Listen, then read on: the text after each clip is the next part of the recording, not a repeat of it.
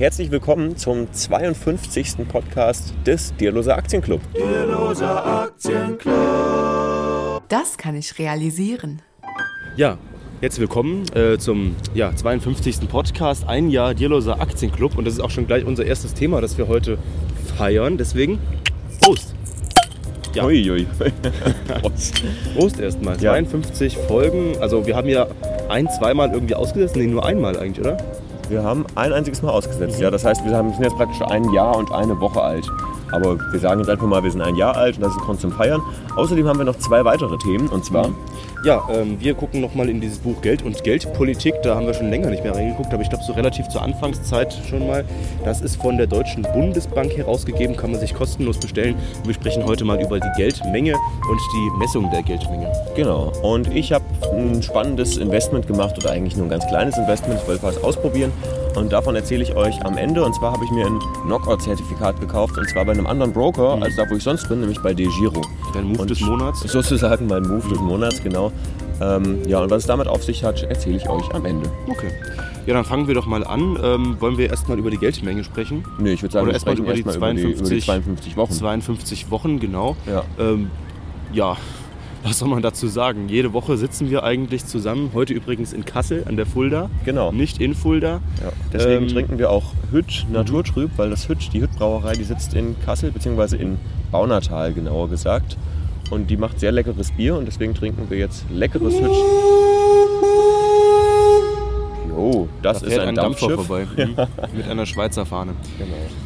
Ähm, ja, wo sind wir stehen geblieben? Wir sitzen hier eigentlich jede Woche und äh, reden über die Wirtschaft und die Börse und ähm, ja, mir macht das äh, relativ viel Spaß, ähm, denn man beschäftigt sich eben auch mit den Themen ein bisschen tiefergehender und äh, wenn dann hin und wieder auch mal jemand zuhört, dann ist es irgendwie auch ganz äh, interessant. Denn wir konsumieren ja auch viel, äh, viele andere YouTuber oder Podcasts zum Beispiel, ja. lesen Artikel in Zeitungen, die alle von irgendwelchen Leuten produziert und geschrieben sind. Ähm, und dann will man ja auch ein bisschen was zurückgeben wir sind jetzt nicht unbedingt die beste Primärquelle, äh, aber eben, wir hatten es ja schon mal gesagt, so eine Art Zeitzeugnis und man kann uns dabei beobachten, wie man eben als relativ unerfahrener Anleger ähm, dann ein bisschen sich durch die Beschäftigung äh, weiterentwickelt. Ja. ja. und so wie man halt auch unsere Entwicklung in unseren privaten Portfolios, die wir ja auch hin und wieder mal ja. besprechen und zeigen, ähm, mitvollziehen kann, konnten wir, glaube ich, aber auch im letzten Jahr eine ganz gute Entwicklung des Podcasts mitvollziehen. Mhm. Also anfangs war es ja tatsächlich irgendwie ein bisschen planlos und wir haben einfach mal angefangen, irgendwie das kommunistische Manifest von Marx zu lesen und zu kommentieren. Und ja, so haben wir halt so ein bisschen stümperhaft begonnen und nach und nach wurde es eigentlich von der Organisation her immer besser. Und wieder ein Boot oder sowas? Man weiß es nicht. Sehr interessant. Ähm, ja, aber wir hatten jetzt mittlerweile eigentlich eine ja, relativ feste Struktur, immer so drei Themen, halbe Stunde, dreiviertel Stunde Podcast. Ja. Ähm, und wir hoffen mal, dass das auch relativ äh, interessant dann eben zum Zuhören ist. Und wir haben ja auch relativ äh, wachsende Hörerzahlen. Wir sind jetzt kein großer Podcast, nee. aber so in der Woche haben wir so um die 800 Aufrufe. Ja, ja. Und dann eben auf Facebook und YouTube, wenn es mal jemand sieht, äh, die Videos, ähm, ja, freuen wir uns immer, wenn dann der eine oder andere auch mal ein Like hinterlässt. Ja. Ähm, genau. So, was gibt es noch zu sagen? Was bedeutet für dich 52 Wochen Dierloser Aktienclub Podcast? Puh, es hat einfach mal ein Leben umgekrempelt, weil ich einfach jede Woche einen festen Stein in meiner Planung hatte. Das war immer der Freitagvormittag meistens. Heute haben wir tatsächlich Samstag, äh, den man sich dann äh, freigenommen hat und darauf eigentlich die ganze Woche hingearbeitet hat und nur Bücher gelesen und nachgedacht und recherchiert. Ja, nicht so ganz. Aber ich habe ähm, also hab zum Beispiel jetzt schon sehr mhm. viel mehr gelesen als in der mhm. Zeit, bevor wir das gemacht haben. Ich habe viele Bücher jetzt gelesen in der Zeit. Ich habe mhm. das äh, Kapital des ein, im 21. Jahrhundert gelesen von Piketty.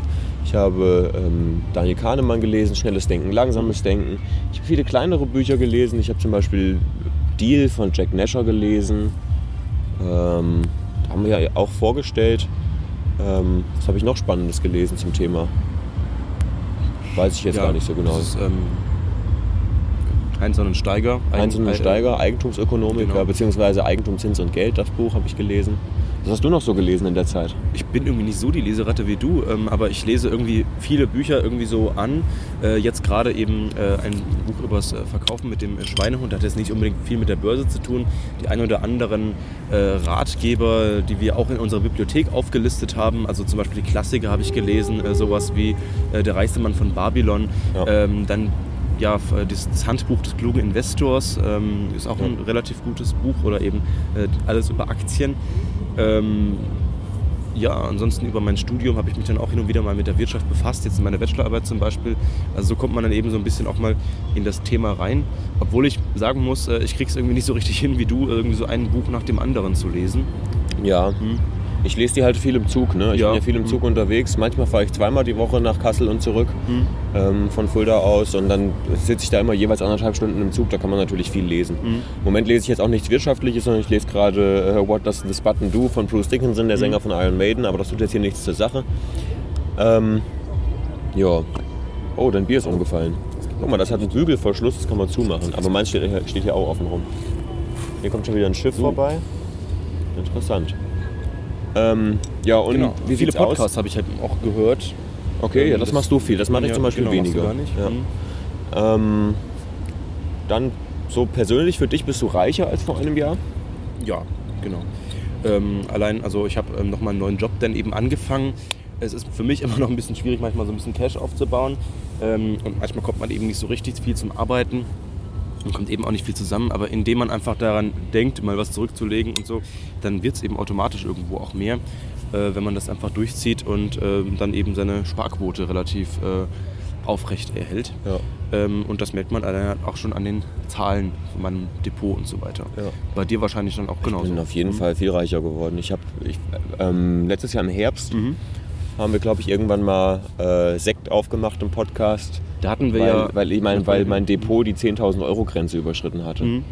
Und jetzt bin ich bei 13.000 Euro im Depot. Das ist einiges. Mhm. Das ist gut, das ist jetzt nicht so viel für jemanden, der viel Geld verdient, aber Ja, für aber, jemanden wie mhm. mich, der irgendwie mit 600 Euro im Monat hinkommt, Mhm. ist es schon ganz schön krass eigentlich. Ja. Und wir hatten ja auch äh, Napoleon Hill gelesen, äh, jede Woche eine, ein Kapitel und besprochen. Und äh, da haben wir uns ja auch diese Pläne vorgenommen. Das war so im September, meine ich. Da hatten Ja. wir unsere Pläne. Was war dein Plan da? Weißt du das noch?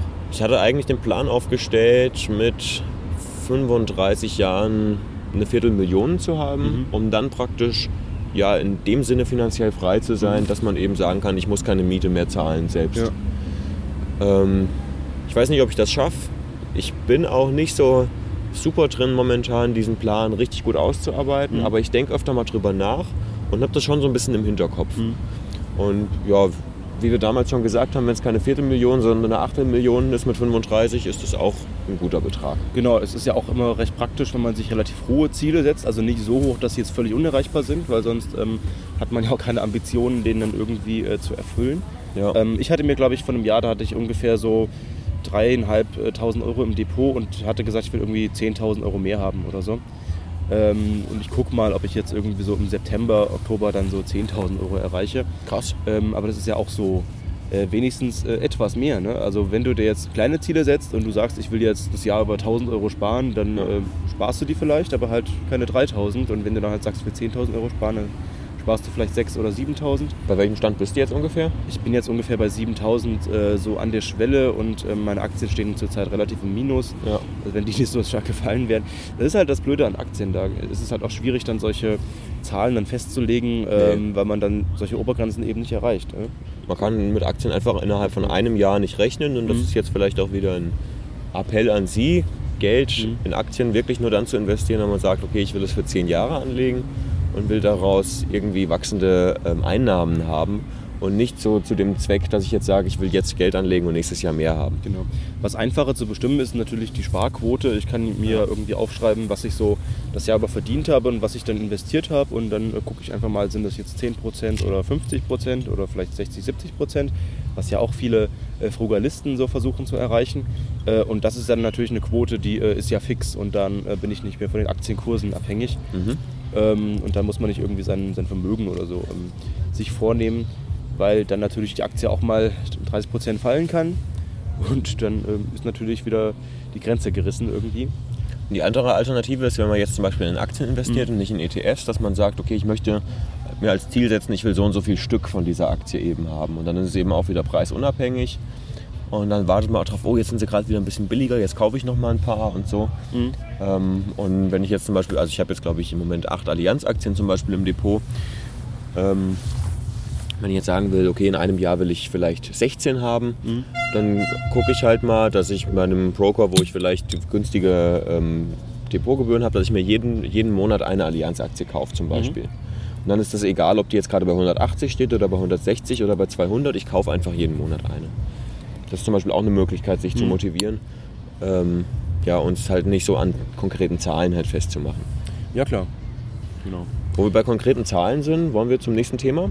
Genau, gehen wir mal zur Geldmenge, wobei die Zahlen da auch nicht so ganz konkret sind, denn so einfach berechnen kann man die Geldmenge natürlich nicht. Das sind ja auch riesige Unsummen, die ja, ähm, ja überall ähm, durch die Hände gehen und ähm, da muss man auch erstmal definieren, was, was ist eigentlich Geld, weil wenn ich jetzt ähm, mein Depot habe und da sind jetzt meinetwegen äh, 10.000 Euro drin, ähm, dann ist das ja an sich erstmal kein Geld, obwohl nee. ich es ja eigentlich wie Geld irgendwie ähm, bestimme. Ja. Und es ist ja erstmal dieser Grundgedanke jetzt zum Beispiel, wenn es auch oft äh, um die Vermögenssteuer geht, wenn man jetzt sagt, irgendwie Bill Gates hat jetzt irgendwie, hatte mal irgendwann 24 Milliarden, jetzt sind es nochmal ein paar mehr.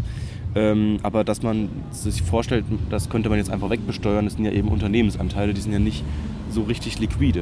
Ja. Vor allem, wenn man jetzt eben so eine große Menge verkauft. Ähm, also Geld ist ja erstmal nur das wirklich Bezahlmittel und äh, da gibt es eben jetzt im Eurosystem, also mit der Europäischen Union und die, dieses ganze Netzwerk der Zentralbanken, also die Bundesbank, von der ja ähm, diese, dieses Buch hier eigentlich ist, gehört eben zum Eurosystem und ja, verhält sich eigentlich quasi als Europäische Zentralbank in Deutschland. Ähm, und dieses Eurosystem definiert eben drei verschiedene Geldmengen. Das machen zum Beispiel die USA und die Schweiz anders. Ähm, und da gibt es erstmal die Geldmenge M1. Das sind äh, Sichteinlagen und Bargeld. Guck mal, wenn du es vielleicht in die Kamera hältst, dann können wir es dann so draufschwenken. Weiß ich nicht. Wir versprechen ja auch jede Woche, dass wir irgendwie sowas abfotografieren und dann, ähm, dann machen wir es doch nicht. Dann machen wir es irgendwie doch nicht. ähm, ja, aber man kann sich das Buch eben ganz normal äh, auch bestellen und dann gucken wir einfach. Genau. Wir sind jetzt gerade auf Seite äh, 71, äh, wie im Seminar an der Uni und da gucken wir uns einfach diese Grafik an. ja, Geldmenge M1 sieht man eben besteht aus den Sichteinlagen das sind insgesamt 4.858 Milliarden Euro und Bargeld, das äh, ist nicht so viel, das sind 957 Milliarden. Okay. Und da sieht man eben das Bargeld, das ist jetzt hier so ein kleiner Klacks eigentlich ähm, in, diesem ganzen, äh, in dieser ganzen Geldmenge ähm, und macht eben nicht viel aus. Sichteinlagen ist eben nur Buchgeld, was auf dem Girokonto ist. Ja. Und das kann man eben nicht alles ähm, abheben. Also, also ungefähr 1000 hm. Milliarden sind Bargeld und ungefähr 5000 Milliarden sind praktisch Buchgeld. Genau, also das Fünffache des Bargelds. Und das zusammen gehört eben zur Geldmenge M1, was eben jetzt sehr liquide außerhalb des Bankensektors äh, vorliegt. Also alles, mit dem jetzt die Unternehmen, Privatpersonen und so weiter tagtäglich bezahlen und was eigentlich so herumfließt. Ja. Das sind jetzt aber auch Daten von November 2014, also das ist nicht aktuell. Genau. Wahrscheinlich mhm. ist es mhm. mittlerweile um einiges mehr. Ja, also es ähm, steigt langsam an, das sehen wir dann gleich. Ähm, weiter geht es dann eben mit eher langfristigeren Anlagen, ähm, aber jetzt nicht unbedingt Girokon äh, Giralgeld, das auf dem ähm, Girokonto rumliegt und nicht ausgegeben wird, sondern tatsächlich eben sehr langfristige äh, Spareinlagen mit einer Kündigungsfrist von bis zu drei Monaten und äh, Termineinlagen mit einer Laufzeit von bis zu zwei Jahren. Ähm, also wirklich Festgeld eigentlich schon, das jetzt äh, vertraglich gesichert äh, gar nicht von heute auf morgen ausgegeben werden kann. Also das Tagesgeldkonto äh, zählt dann eben auch schon zur Sichtanlage. Okay, ja. Mhm. So, es wird gerade sehr laut im Hintergrund. Ja, wir hoffen mal, dass man uns trotzdem gut versteht. Warte mal ganz kurz. Ja, das fährt ja nicht vorbei. Das bleibt ja. Ja, so. es hat nicht so einen großen, nicht so einen großen äh, Einfluss. Ich habe gerade nur auf den Equalizer geguckt. Ach so, mhm. Boah, das ist aber jetzt schon sehr laut. Ja, da macht irgendjemand äh, gut Party. Ne? Aber wir zahlen keine GEMA-Gebühren für die Musik. Ne? Nee, machen wir nicht. Das kommt nicht von uns. Ähm, ja, dann sind wir auch schon bei der Geldmenge M3. Die ist aber nicht mehr so viel und das ist jetzt nicht wirklich nochmal festeres Geld, sondern das ist eigentlich auch schon relativ liquides Geld, was aber so innerhalb des Bankensektors dann ähm, fließt. Also hier steht, ähm, ja, es sind kurzfristige Geldanlagen, die von Banken und Finanzinstituten ausgegeben werden und hinsichtlich des Grads ihrer Liquidität mit Bankeinlagen vergleichbar sind. Ähm, okay. Ja, also irgendwelche Bankschuldverschreibungen, Geldmarktfonds, äh, ausgegebene Geldmarktfondsanteile und so weiter. oder irgendwelche Geschäfte mit Nichtbanken, wo sich Banken eben, äh, wo Banken eben Wertpapiere zum Beispiel über eine Nacht oder über ein paar Tage ähm, an Nichtbanken verkaufen, um eben Liquidität zu bekommen. Aber das ist jetzt eine Menge, die macht jetzt nicht so allzu viel aus, also alles, was da noch darüber ist. Und äh, die Geldmenge M3 ist eben nicht nur dieses Futzelchen, sondern eben alles zusammen. Also Ah, wir sehen okay. hier die Geldmenge M1 sind eben Sichteinlagen und Bargeld, M2 ist eben Sichteinlagen und Bargeld, also M1 plus, was eben noch dazu kommt. Okay. Und M3 ist eben alles andere plus diese kleinen Pfützelchen. Also M3 ist dann eben alles, was ähm, auch schon in M1 und M2 äh, eben so definiert ist. Ja. Und eben definiert ist. Also man kann das eben auch schlecht berechnen, man- das sind eben Schätzungen. Ähm, und es ist eben auch quasi eine politische ähm, ja, Bestimmung, wie ich das jetzt eben definiere. Es ist einfach eine von vielen möglichen Definitionen und andere definieren es eben anders. Deswegen Ja. sind jetzt vielleicht Geldmengen in den USA oder in der Schweiz nicht mit Europa so richtig vergleichbar. Ja. Ähm, weil wie gesagt, also Wertpapiere könnte man ja irgendwie auch als Währung sehen. Äh, oder jetzt Festgeld, äh, ist das jetzt Geld oder ist es nicht Geld? Ähm, Ja. Ist ja auch schwierig, weil ja, Festgeld könnte man ja auch einfach sagen, es ist nur ein Vertrag. genau, es ist ein Vertrag. Ich sehe zwar da irgendeine Geldsumme, aber ich kann ja eben damit nicht bezahlen. Genau. Und deswegen ist es ja eigentlich nicht Geld. Denn Geld hat ja eigentlich äh, so drei verschiedene ähm, ja, äh, Funktionsweisen. Also erstens mal äh, diese Einschätzung eines Wertes. Ich kann jetzt irgendwie sagen, was ist ein Apfel wert oder äh, So, so als Kommunikationsmittel praktisch, ja. Genau, als Kommunikationsmittel, dann Ja. eben zweitens als äh, Wertaufbewahrung, Wertaufbewahrungsmittel und zwar, drittens als Zahlungsmittel. Und ähm, ja, ich kann jetzt auch sagen, ich gebe dir drei Aktien und äh, du gibst mir einen Apfel oder so. Dann kann ich ja damit quasi irgendwie auch bezahlen. Ja. Also ich kann ja verschiedene Gegenstände als Zahlungsmittel auch verwenden. Ja. Und jetzt so eine, so eine ähm, Anlage, die irgendwie drei Jahre da fest vertraglich bei der Bank ist, damit kann ich ja irgendwie nicht zahlen. Also ist jetzt die Frage, ist das jetzt Geld oder nicht? Also ich kann es irgendwie einschätzen, was ist es wert? Äh, Wert aufbewahren kann ich sowieso, ähm, vermutlich. Äh, Es gibt ja die Einlagensicherung und so. Ähm, aber ich kann damit eben nicht zahlen. Und deswegen ist Geld eigentlich auch so ein Konstrukt, was irgendwie so drei verschiedene Gesichter hat. So eine Janusköpfigkeit. Ähm, ja, und deswegen äh, ist es ein bisschen schwierig immer zu sagen, was ist jetzt eigentlich Geld und was nicht. ja. Dann ist nochmal eine andere wichtige Geldmenge, äh, das Zentralbankgeld. Ähm, hatten wir schon in der Geldmenge M1 und zwar das Bargeld. Ist ja eigentlich Zentralbankgeld. Genau. Und dann gibt es eben nochmal ähm, ja eigentlich sowas wie Sichtein oder Einlagen für Banken, die eben bei der Zentralbank dann ihre Konten haben. Sowas wie, wenn wir das Girokonto haben, haben dann Banken nochmal ein Konto bei der Zentralbank. Das ist dann eben kein Bargeld. Äh, und das können die aber jederzeit in Bargeld eben umwandeln. Okay. Und äh, hier sieht man eben Bargeld plus Einlagen bei der Zentralbank ist gleich Zentralbankgeld. In Klammern Geldbasis steht hier, weil eben jedes andere Geld, was dann eben noch dazukommt, eben nur durch dieses Geld überhaupt entstehen kann. Genau, das ist das ja das praktisch das Geld, was von den Privatbanken kommt. Das, Genau. was, was Sie auf Ihrem Girokonto sehen, ist kein Zentralbankgeld, sondern wenn Sie das Giralgeld auf Ihrem Girokonto einlösen am Automaten Mhm. Und, und die Scheine rauskommen, dann ist es erst Zentralbankgeld. Das heißt, was auf dem, ähm, da auf, auf, dem, auf dem Auszug draufsteht an Haben, ist tatsächlich einfach nur eine Verbindlichkeit der Bank an Sie. Genau. Und das Haben heißt auch nicht, dass Sie das Geld haben, sondern dass die Bank zu bezahlen hat. Ja. Und dann sieht man eben auch, dass das Zentralbankgeld als Geldbasis ist eigentlich nur ein kleiner Bruchteil von dieser ganzen Geldmenge, die wir haben. Und das nennt sich eben dieses Phänomen äh, Geldschöpfung. Ja. Äh, weil eben das, was ich am Girokonto habe, ist eben ein Anspruch auf Geld. Ja. Ähm, obwohl es eigentlich auch wieder Geld ist. Äh, das ist ein bisschen komisch eben. Also früher gab es ja eben noch Gold, mittlerweile gibt es kein Gold mehr. Und ähm, da stand früher auch mal auf dem Pfund eigentlich, dass man, ähm, ähm, ich glaube auf dem Dollar, Auf dem Dollar stand ja. Ähm, da steht glaube ich, this note is legal tender for all debt, private and public. Nein, dann doch auf dem Pfund. Das, äh, auf dem Pfund steht irgendwie, dass man eben mit so einer Pfundnote stand früher mal Anspruch auf einen Pfund Sterling Silber. hat. Silber, ja. Genau, also Silber. Äh, mittlerweile steht einfach auf einem Pfund, glaube ich, ich weiß es jetzt nicht, habe ich mal gehört. Tolles Wissen wieder, dass man eben mit einem Pfund Anspruch auf einen Pfund hat. Also man kann irgendwie zur Zentralbank gehen, also Bank of England und den Schein gegen einen anderen Schein eintauschen. Habe ich nichts davon. Für alle, die das interessiert, Mhm. ähm, ich habe ja mal angefangen, ein Hörbuch zu machen, Adam Smith, äh, Wohlstand der, der Nationen. Und habe es irgendwie abgebrochen, weil ich die Zeit nicht mehr gefunden habe aktuell. Aber das Kapitel, wo es eben um die Münzerei geht, ähm, das habe ich eben, das ist tatsächlich noch mit drin. Ähm, ja, wir können Ihnen das auch gerne verlinken. Mhm. Ähm, und dann sieht man eben, wie Adam Smith das eben im 18. Jahrhundert, glaube ich, schreibt er, Mhm. oder im 19. Jahrhundert, ich bin mir nicht ganz sicher. Ähm, Ich glaube sogar 18. Jahr. ja. Ähm, wie sich eben da schon die, diese ganze Münze entwickelt Mhm. hat und dass tatsächlich eben auch dieser Silberstandard, den es in England gab, dass der auch zuse zusehends aufgeweicht wurde. Mhm. Und das ist ähm, tatsächlich jetzt nicht neu in den 70ern, dass der Goldstandard abgeschafft wurde ähm, in den USA, sondern das ist eine gängige, ähm, ja, gängige eben, Praxis, ja. dass, dass, ähm, dass die Geldmenge erweitert wird und die Basis aber dafür die gleiche bleibt. Genau, das Geld äh, war ja eigentlich immer schon beim Staat eben als Monopol und ähm, ich glaube so bei den Kronen Norwegen oder so ist glaube ich ein Loch in der Mitte und das kam irgendwie auch daher dann, dass eben der König äh, wieder mehr Geld ausgeben wollte und wenn ich jetzt eben wirklich so Goldmünzen oder Silbermünzen habe, dann kann ich die natürlich schlecht inflationieren, äh, weil das hier eben an sich schon einen Wert hat Ja. ähm, und dann hat dann irgendwann der König verordnet, wir machen ein Loch rein, weil dann war es ja wieder weniger Silber und hatte man wieder Silber gehabt, um wieder neue Münzen äh, zu pressen. Ähm, und heutzutage hat das Geld ja an sich keinen Wert. Also der Geldschein besteht irgendwie aus Baumwolle und ähm, ja, ich glaube, die 1 und 2 Cent Münzen sind irgendwie vom Materialwert irgendwie mehr wert, als sie eigentlich wert sind. Ja, weil das Kupfer ist, Ähm, je, nach, je nachdem wie der Kupferpreis gerade steht eben. Genau, ähm, aber an sich ist ja die Idee hinter unserem Geld als Fiat-Geld eigentlich, ähm, dass das Geld als Material keinen Wert mehr hat, sondern einfach nur diese, ja, Diese- diese Funktion Versprechen eben, eben. ja. Also es ist einfach quasi eine Art Vertrag mit einer Unterschrift drauf von Mario Draghi ähm, und der eben verspricht, dieses Geld ist was wert.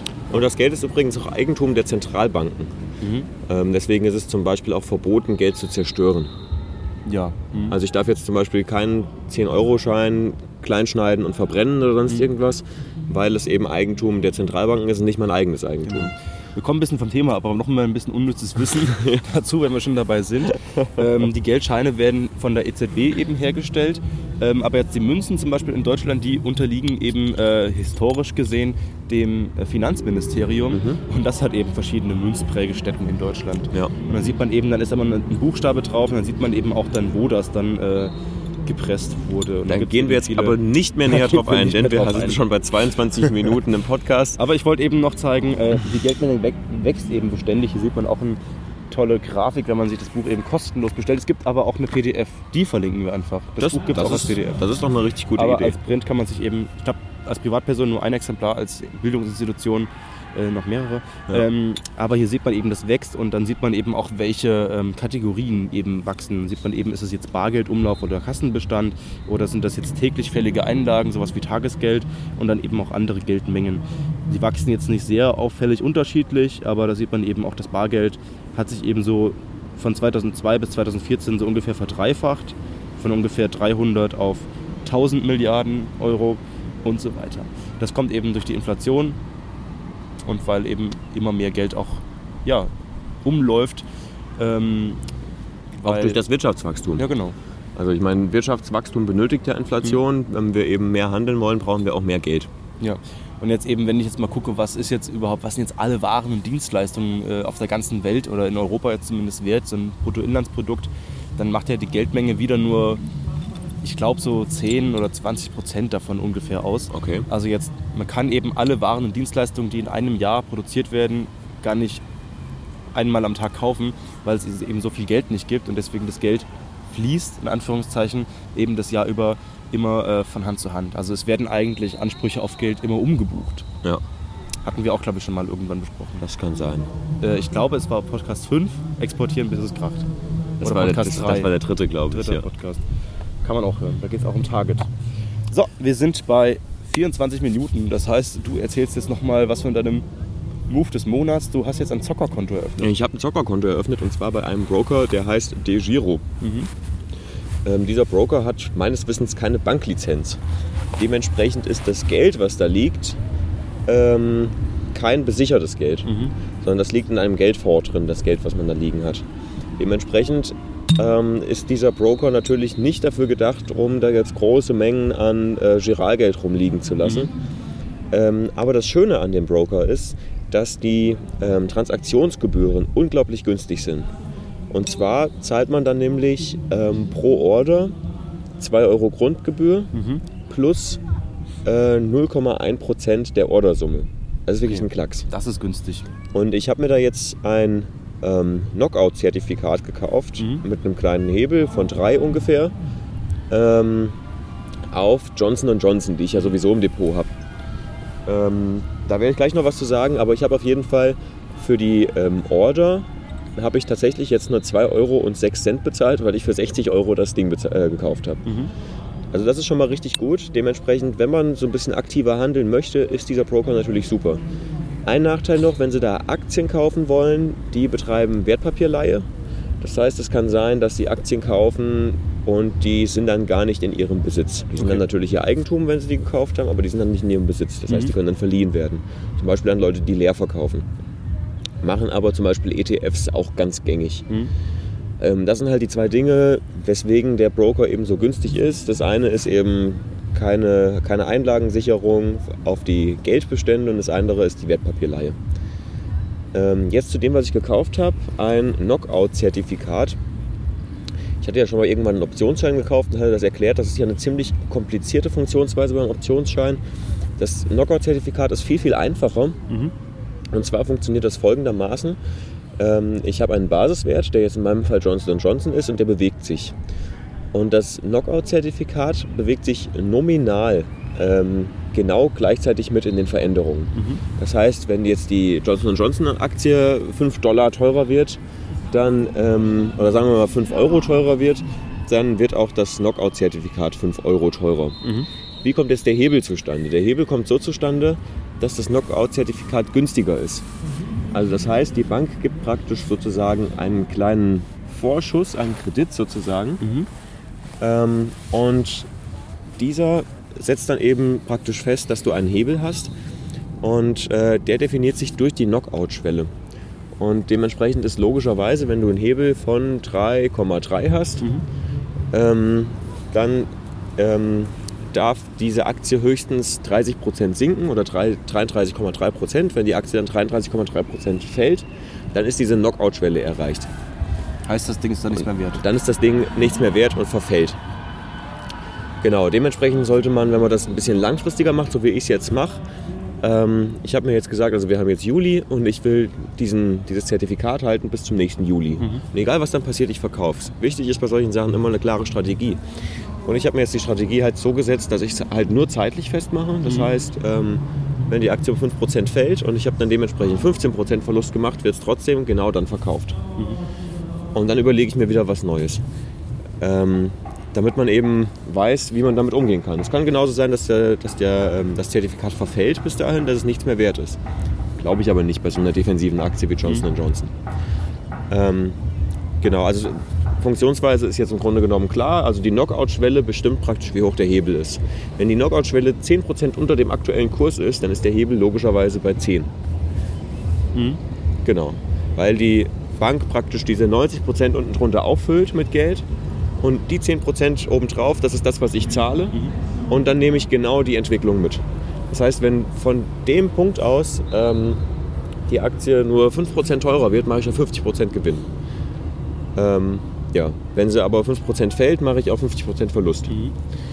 Genau, so funktioniert ein Knockout-Zertifikat. Ähm, ich finde es ganz interessant, sich damit mal auseinanderzusetzen. Wie gesagt, ich mache das mit klitzekleinen Beiträgen. Ich habe da mal 70 Euro drauf überwiesen, weil ich die gerade übrig hatte. Und habe mir für 60 Euro das Zertifikat gekauft, weil es halt auch eine runde Zahl war mit Stückzahl und so. Und weil ich nicht wusste, erstmal wie teuer die Transaktionsgebühren sind. Jetzt weiß ich, sie sind wirklich zu vernachlässigen. Und das ist ja ganz toll eigentlich bei diesem, äh, bei diesem Broker. Also wenn Sie sich ein Zockerkonto einrichten wollen oder ein bisschen ein aktiveres Anlagekonto, wo Sie viel handeln, damit hin und her die Taschen nicht allzu leer macht, ist das eine Empfehlung, ähm, sich bei diesem Broker anzumelden. Und du hast dich jetzt für Johnson Johnson als ähm, Aktie äh, entschieden, die da eben bezockt wird, wie kann Ja. man das sagen, abgebildet oder ja, so. Genau. Ähm, weil es eben so ein relativ sicheres Unternehmen ist oder jetzt auch, weil sie vielleicht gefallen ist und Sie ist ein bisschen gefallen. Also die ganzen amerikanischen Konsumgüterkonzerne sind alle ein bisschen gefallen. Ich vermute, dass das vielleicht auch viel mit Donald Trump zusammenhängt und dem Handelskrieg, weil äh, davon ausgegangen wird, dass die vielleicht jetzt weniger exportieren können und so weiter, wenn es Zölle gibt. Ähm, langfristig halte ich diese Unternehmen aber trotzdem alle für sehr gut. Sowohl Johnson Johnson als auch Procter Gamble, als auch äh, ja, was es dann halt so alles gibt. Nestlé und was weiß ich. Gut, das ist jetzt wieder schweizerisch, aber die ganzen amerikanischen sind auch gut.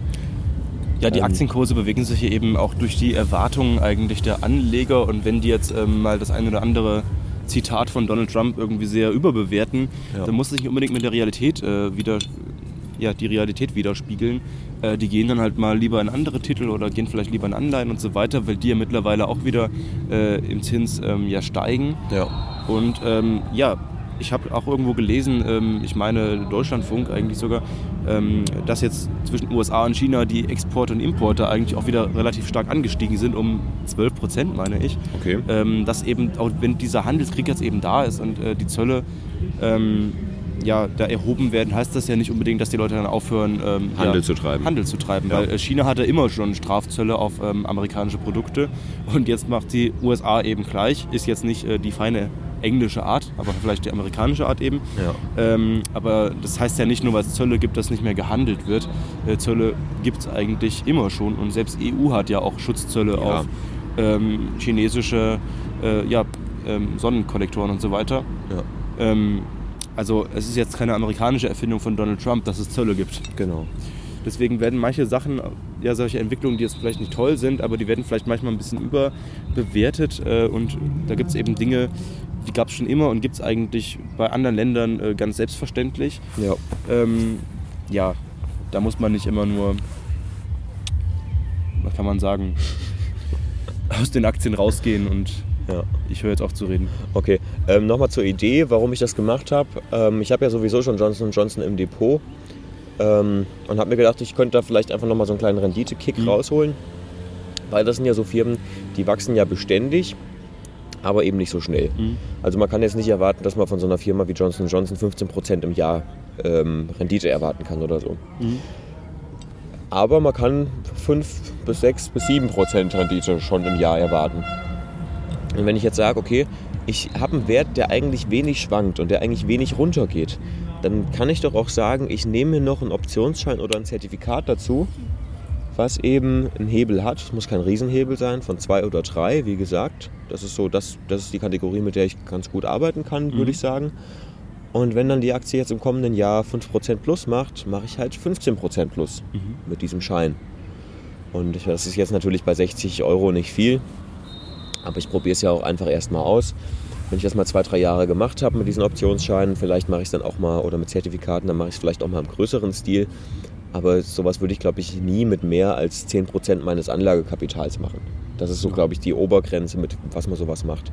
Genauso wie die P2P-Kredite, die ich, die ich da habe, das sind auch äh, 500 Euro aktuell. Das sind ja 5%, weniger als 5% meines Anlagekapitals. Weil ich eben einfach nicht weiß, wie sicher das ist. Ja, genau. Okay, ich denke, dann haben wir das ausreichend besprochen. Ähm, wir freuen uns, wenn Sie auch nächste Woche wieder einschalten, wenn es heißt. Herzlich willkommen beim DAC, dem Dieloser Aktienclub. Und ja, lassen Sie uns doch einen Kommentar da. Wenn Sie es als Video sehen, dann ein Like vielleicht. Ähm, und ja, gehen Sie auf unsere Homepage. Unsere Bibliothek nimmt langsam Gestalt an. Immerhin zu einem Buch habe ich schon mal einen kleinen Artikel geschrieben. Wir wollen jetzt nach und nach eben kleine Bewertungen und äh, Zusammenfassungen schreiben, Ja. wo wir eben sagen, warum wir die jetzt da ähm, auflisten und empfehlen. Und wenn Sie uns eben unterstützen wollen, können Sie eben über diesen Amazon-Link äh, die Bücher dann kaufen. Genau, das sind Affiliate-Links, das heißt, wir kriegen da irgendwie das 7% oder so, glaube ich, vom Umsatz. Ich weiß es gar nicht genau. Genau. Ja, dann. Das schön- war's für heute. Ja, genau. Das Genau. war's, ja. Ja, dann vielen Dank und schöne Grüße. Der Duck. Auf and out.